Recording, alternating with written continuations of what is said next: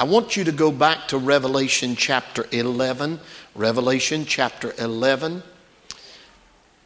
And I'll conclude this series I'd preached a week ago uh, on Sunday morning uh, about out of the book of Ezra and related that to what happens here with the measuring of the temple of God.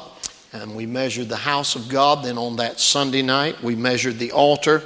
Let's go back to Revelation 11 1 and to refresh your memory, this is the account of the tribulation temple that will be built, and as it is constructed, reconstructed, I should say, it will be present in the tribulation period. And God gives John this direct command. And it says in verse 1 And there was giving, given me a reed like unto a rod and the angel stood saying, Rise and measure the temple of God and the altar and them that worship therein. So, on last, uh, the last series of sermons, we've talked about measuring the house of God, measuring the altar. And if you realize uh, the fact that every piece of furniture in the tabernacle and temple could sit down inside of that altar. And it was the place of repentance, and that no person's ark can be any bigger than their altar. So, what is visible of the presence of God? The presence of God will never be any bigger in our life than the time we spend in prayer talking to God. But now we come down to measuring them that worship in the house of God. So he says also you need to measure the worshipers. Now, I have to admit, this was somewhat more of a struggle for me because how do you measure the worship in the house of God? How do, how do we get to the place that we can put down a rod and say, is he just referring to the height of the people there? No, I, I don't believe that's how he measured them. Was he referring just to the, the exclamations that they were making and the exhortation they were giving or the adoration they had for God? Is that what he was meant? No, I think it's more than that. In order to measure a worshiper, you measure a worshiper by worship. The worship tells us where the worshiper is at. If you really want to tell your life uh, where it's at with the Lord, you can always tell a person by the way they worship.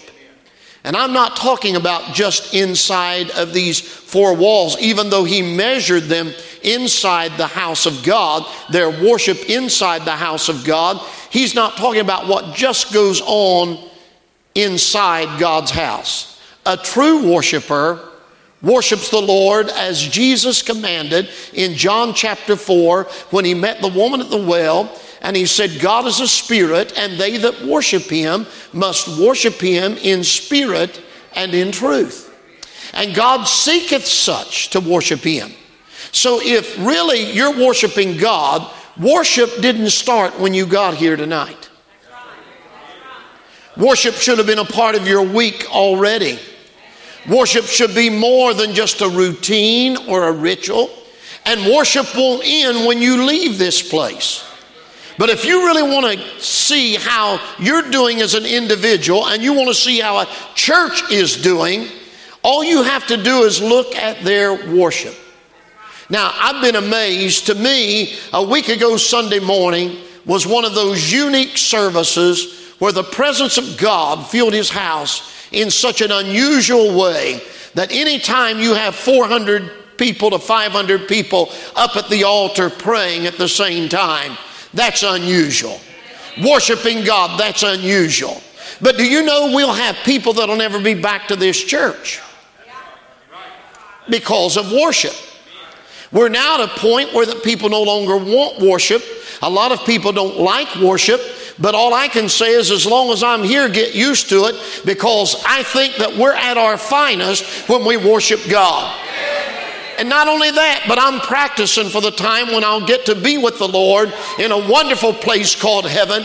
And then we'll be able to worship Him the way we really want to worship Him with a new body, a glorified body that won't be restricted in any way, but we'll be able to worship Him with all of our might through the endless ages and we'll never get tired and nobody will ever be in a hurry and we'll be in that place with Him forever and ever and ever and ever and ever and ever. And the praises will roll forevermore as we worship Him in spirit and in truth. So, why wouldn't someone want to worship God? Well, I think the reason why is because maybe it's looked at through, through the wrong perspective. See, uh, a lot of people, the way that they look at worship, they look at worship just at the noise that's made, but it's deeper than that. Some people, they look at it as though, well, it's just in seasons. It comes just occasionally. But that's not true either. If we do that, we're in serious trouble because God wants us to continually praise Him and worship Him.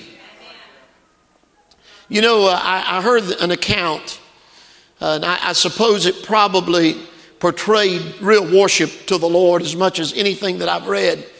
A lady talked about her birthday. She was somewhat dreading her birthday because she was hitting one of those milestone birth dates that a lot of people say when you hit that, you know, everything's downhill after that. And her mother and her brother decided to take her to her favorite restaurant to eat. And after that, they ate. Her brother said, I've got a special gift for you. And she said it was just a small bag and inside something inside the bag. And she realized it was a picture frame. And she got it out. And on that, he had listed and had a header on there 29 reasons why you're the best sister ever. And she said, out of all the pictures in my house, she said, that means more than anything. Because whenever I feel down, whenever I feel discouraged, all I have to do is just go and look at that and know that I am loved, and the reasons are listed why I am loved. Do you know at the end of this service tonight, I wonder if God's going to say about us, you know what you did? You gave me a list of things to frame in heaven as to why that you love me and why I'm the best God that anybody could ever have because in our worship that's exactly what we're doing. We're telling God how great that he is, how wonderful that he is, how thrilled that we are that we get to live for him and we get to come to a place where that we can worship him in spirit and in truth. But be assured, just as sure as God loves our worship, the devil hates our worship. I, I started uh, in the service on Sunday dealing a little bit out of out of Second Kings in the sixth and seventh chapter. And you remember in that I dealt some with what was happening in the prophet Elisha's life. But we went through about the first half of the sixth chapter, but when you get to the middle of that sixth chapter, you'll find that there's a sudden change that occurs. The Bible says in verse 24, and it came to pass after this that Benhadad, king of Syria, gathered all his host and went up and besieged Samaria. So, what he did, he said, I'm going to surround them. You know, the devil doesn't always attack he doesn't always attack us. Sometimes what he does, he just surrounds us. And he says, What I'm going to surround you for is I'm going to cut off your supply. And if I cut off your supply, then that will hinder you from being what God wants you to be. And when he did that, there was already a famine in the land, and the famine worsened. And if you read this chapter, and I don't mean to be too graphic in all of it, but yet, you know, that's why I love the Word of God. It's down to earth and it's easy to understand. The famine got worse. It started getting so bad that soon the food supply ran out. What if you never tasted of the bread of life. And what if God never fed you spiritually? How would you be? That's what he did. He just cut off the supply. He said, if I go long enough, they'll finally get to the place that they'll yield to me because I've cut off their supply. And he'd love to get every one of us, when you start worshiping the Lord, you're going to be challenged by the enemy that he's going to surround you and he's going to, he's going to get this in mind. I'll just cut off the love of God, the presence of God. I'll make them think that God doesn't care for them. Now we know He can't do that, but He wants to make us think that He can. So when He does all of this, they cut it off. It got so bad that they had nothing to eat. So the first thing they did was they started selling donkey's heads 80 pieces of silver for a donkey's head. That's desperate. Man, I've eaten a lot of things, but I can't imagine eating donkey's head. What could you get off of a donkey's head? And not only did they sell donkey's head, but to make matters worse, they, they sold a quarter of a cab of dove's dung. That's a cup. A cup of dove's dung for five pieces of silver. So people were paying a high price for something that normally would have been worthless. Do you know when, when you need real revival? Do you know how you can tell if you need real revival? When we lose a sense of what's valuable. And we've just about gotten to the place where we no longer sense what's really valuable in life. And they were at a place where they needed God to help them and God to refresh them and God to revive them. And you can always tell when you need to return to worship again because the first thing that'll happen is you'll get hard headed, a donkey's head, and your doctrine will stink. Dove's dung. Let's get this right. Dove's dung is not where the dove is, dove's dung is where the dove has been.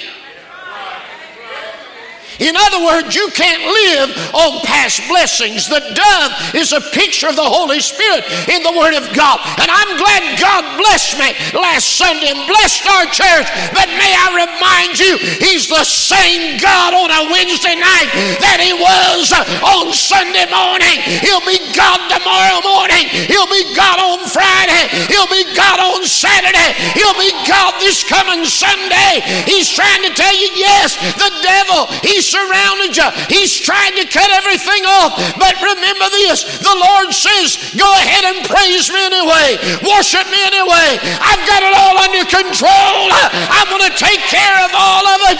And He said, I'm going to meet your needs and overcome the enemy. The enemy can't cut you off.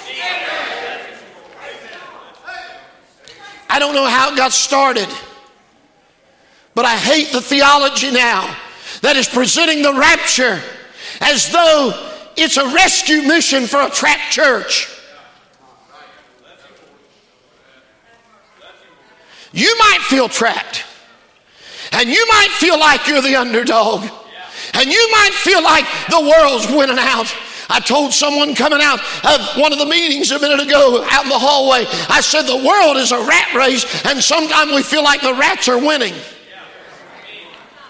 And you may feel like everything is bad and everything is against you. Have you ever had one of those kind of days? I had one today. Everything the devil could stack up, he stacked up. But you know what I decided to do? I think I'll just go to church and preach anyway. And I think I'll leave that all behind for a little while and go to a place where I can sit in heavenly places with Christ Jesus. And before long, we understand God is bigger than all of our problems, all of our troubles, all of our trials.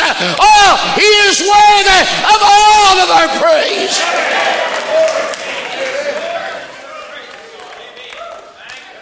He surrounded them.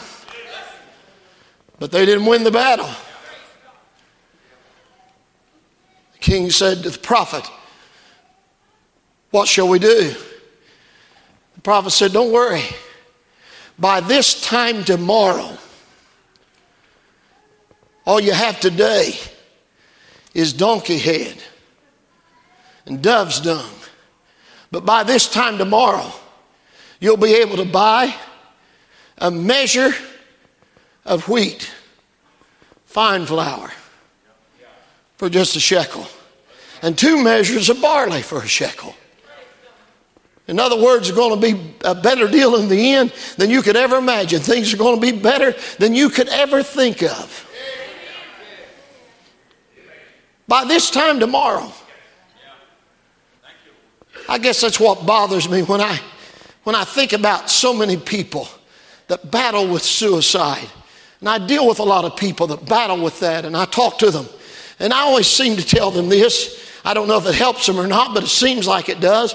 I always tell them, I said, you know, wouldn't it be a terrible thing if you took your life today and tomorrow was going to be your turnaround? One day short. Would it be something to give up on God one day short of the answer coming and the miracle coming that God wants to bring into your life? Wouldn't it be terrible to just stop short of what God really had for us? And you know what? The one leader that he had, he said, Oh, it can't happen. God won't open the windows of heaven. Yes, he will open the windows of heaven. But the key is if you can't praise God when you're surrounded by the enemy, you won't praise God when you get the victory. And the victory victory will be short lived, but you pay high enough price uh, to be able to see God do something and you know the struggle that you had to get to where you are. You're going to say, I'm not going to give that up. I fought too hard for that blessing. I'm not going to surrender that one. God gave that to me and I'm not giving it up. Sometimes We've got to see ourselves like Gideon saw himself.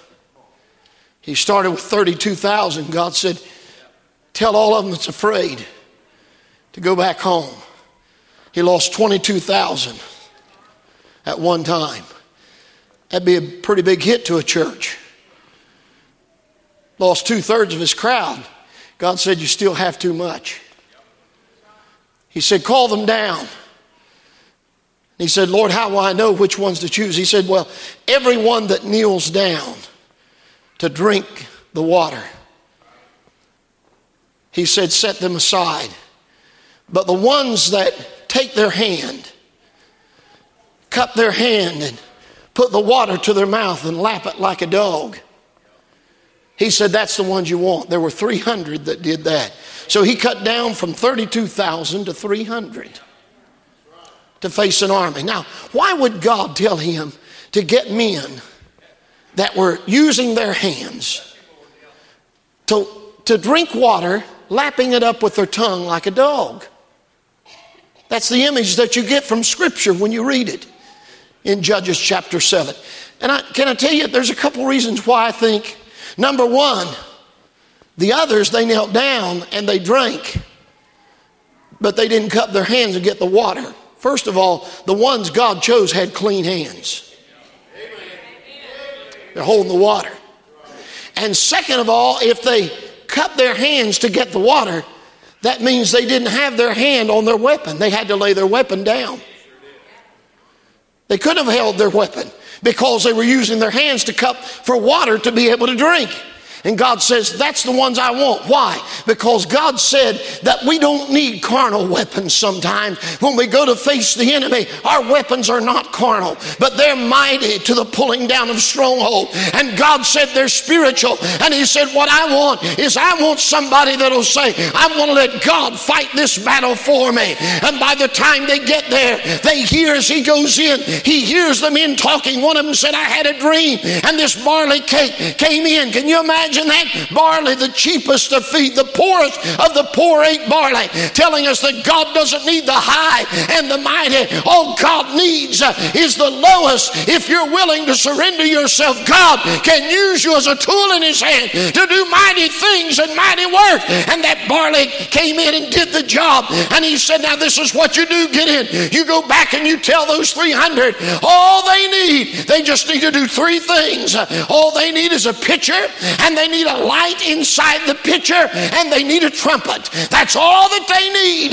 If you have those three things, God didn't tell them, get your spear and get your sword. God didn't tell them to get any other weapon. God didn't say grab a knife. God said all you got to have is a pitcher and a light inside of it. You've got to be able to hold light and they've got to be willing to break the pitcher and then they've got to be willing to sound the trumpet.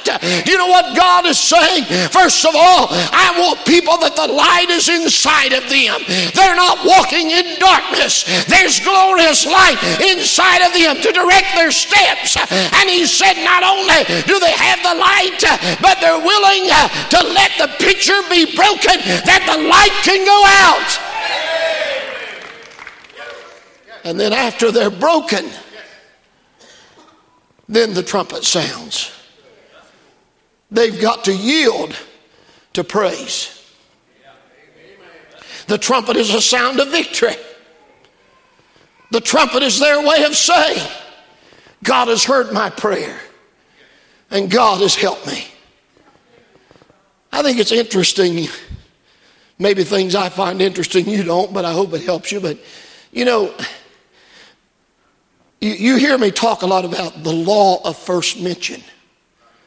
The law first mentioned, simply put, in Bible study, when something is mentioned the first time in your Bible, you'll find out that it carries that same thought and same meaning throughout all of the Word of God. So if you go back to the beginning, see where it's used first, then it carries that same thought all the way through.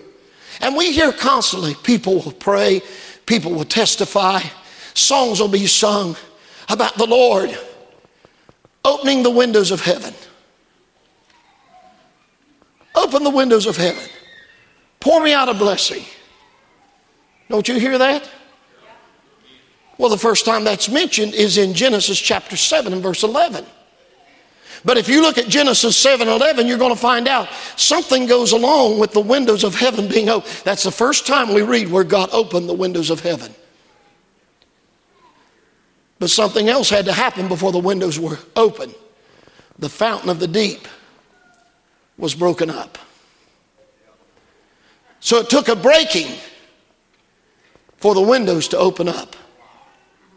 See, that, that's where we measure our worship. If your worship only comes about when something good is happening to you, it's not much. But now let everything go the wrong way and let all the news be bad and let the trials continue to come. And as it comes, you still say, The Lord is good and He's wonderful and He's, he's more wonderful than I can put into words. And you still continue to praise Him when everything has come against you, when you're broken in body, when your life is broken, you praise God and worship Him anyway. When the fountain of the deep is broken, you're still saying, Lord, I bless your name. And you know how He responds? The windows of heaven open up and He pours us out a blessing the question is can we worship in our brokenness? Or oh, we'll worship when prayers are answered. What do we do if the answer hasn't come yet? What do you do while you're waiting on the answer?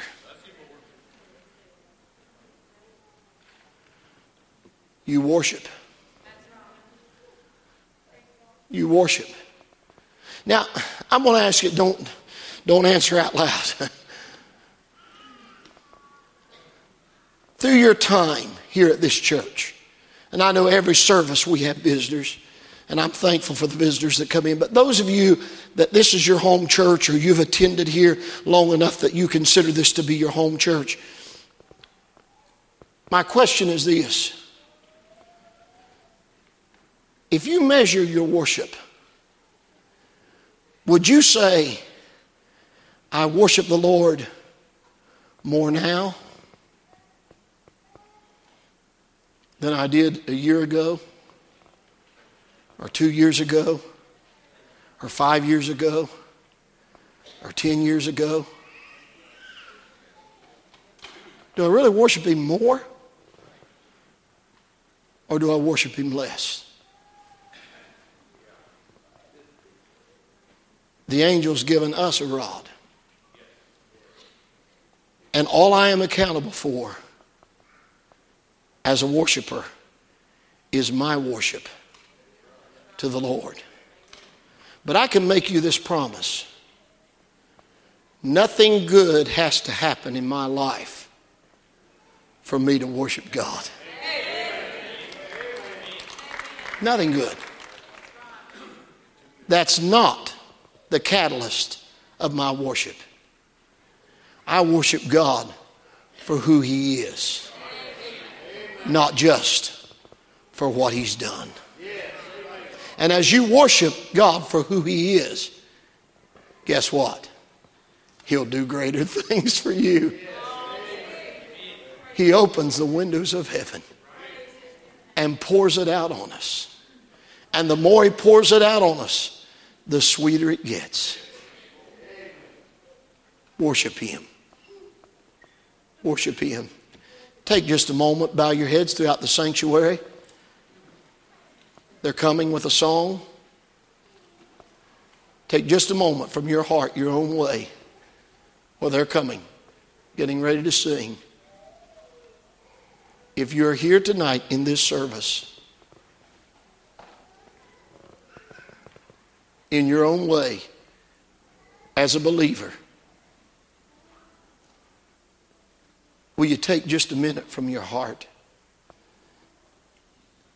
and just tell the Lord how wonderful He is, how good He is, how precious that He is to you. Will you take a moment and thank Him? Thank Him for what He has made available to us. Is everything the way you want it, preacher? No. Are all your prayers answered? No. Have you seen Him do everything you've asked? Not yet. But that doesn't mean that I don't love Him. And He is worthy of all the worship that we could ever offer to Him.